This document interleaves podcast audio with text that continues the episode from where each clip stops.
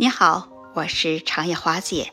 我现在的坐标就是日本的长野县，所以你们知道了吧？为什么叫长野华姐？你们可以直接叫我华姐就好了。你们是不是现在会问华姐？我知道你是一个爱旅游的人，那这时候这个季节你是不是又开始旅游了？哎，哪有啊？华姐这两天可忙坏了。第一，忙着学习；第二，忙着上班。从八月十三号开始，日本就进入了为期三天的小长假，也是日本最大的传统的一个节日，就跟我们国家中元节一样，在日本这里呢，都叫欧蹦，也叫盂兰盆节。那他这边的欧蹦是怎么过的呢？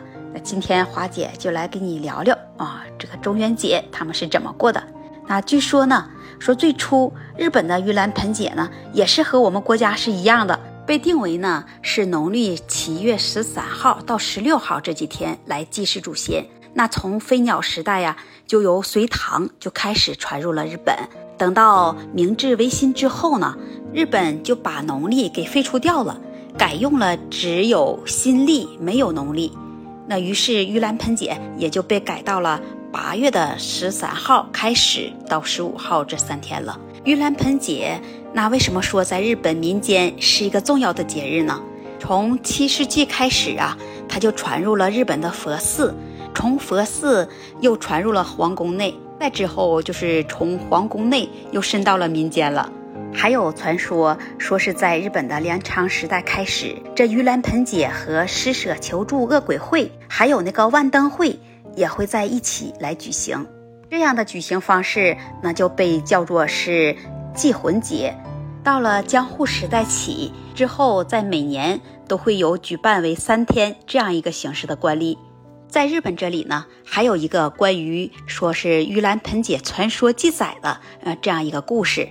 嗯，其实呢，它是源于盂兰盆经中木莲救母的故事。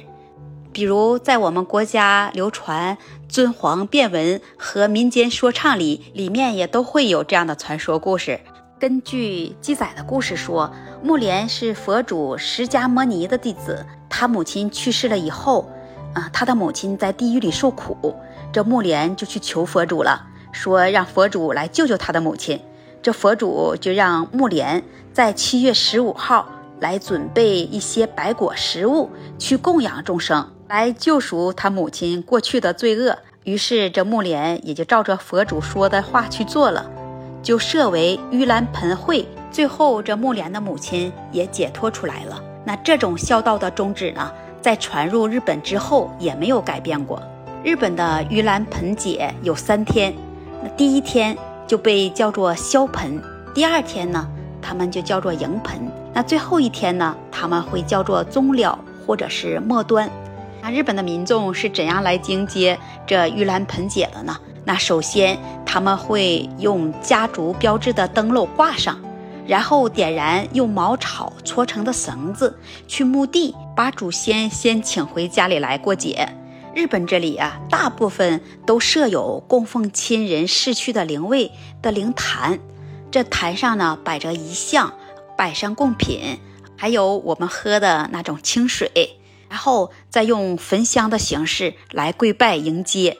他们迎接的方式呢？如果要是自己的父母过世了，他们迎接的方式对待父母要隆重一些啊！要隆重到什么程度呢？有些日本民众会以团体的方式来举行游行，在游行的队伍里呢，他们会以传统的歌舞方式，一直闹到深夜才结束，就跟日本迎接新年的时候差不多。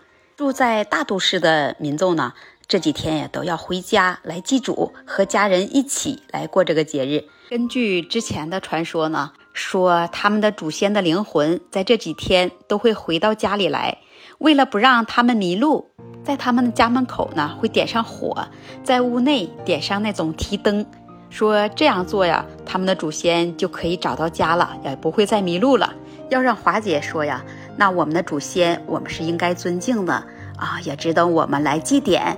要说他们的灵魂能回来，那这些纯粹是一种封建迷信的想法。除了这样的祭典形式之外呢，各个地区还有不同的迎接方式。那比如说，有些地区还要在公园来跳传统的玉兰盆舞，或者是叫做民谣舞啊，非常的壮观，也非常的隆重。日本的民众在这重大的节日里，也会有他们的独特饮食文化，源于佛教的素食斋饭，比如吃一些素面，或者是一些素食的菜、素食的汤啊，比如说华姐之前说的那种 soba 面，就是说啊，在这个季节他们会吃一些我们所说的那种荞麦面条。有像我们国家一样那种龙须面，细细的，在这里会叫做寿面啊，他们也会吃一些，还有那些素食的蔬菜，还会有一些素食的豆制品。在这为期三天的盂兰盆节这几天啊，这里的素食商品会卖得非常的火爆。如果你要是选择了在这个季节来日本来旅游，华姐会在这里建议你来这里感受一下这当地独特传统的文化氛围，也是一次很好的体验。聊到这里，让华姐再一次又想起了去世的外公外婆。华姐在这里也会为你们点一盏心灯，希望两位老人在另一个世界一切安好。今天华姐就跟你分享到这里吧。那华姐要去学习了。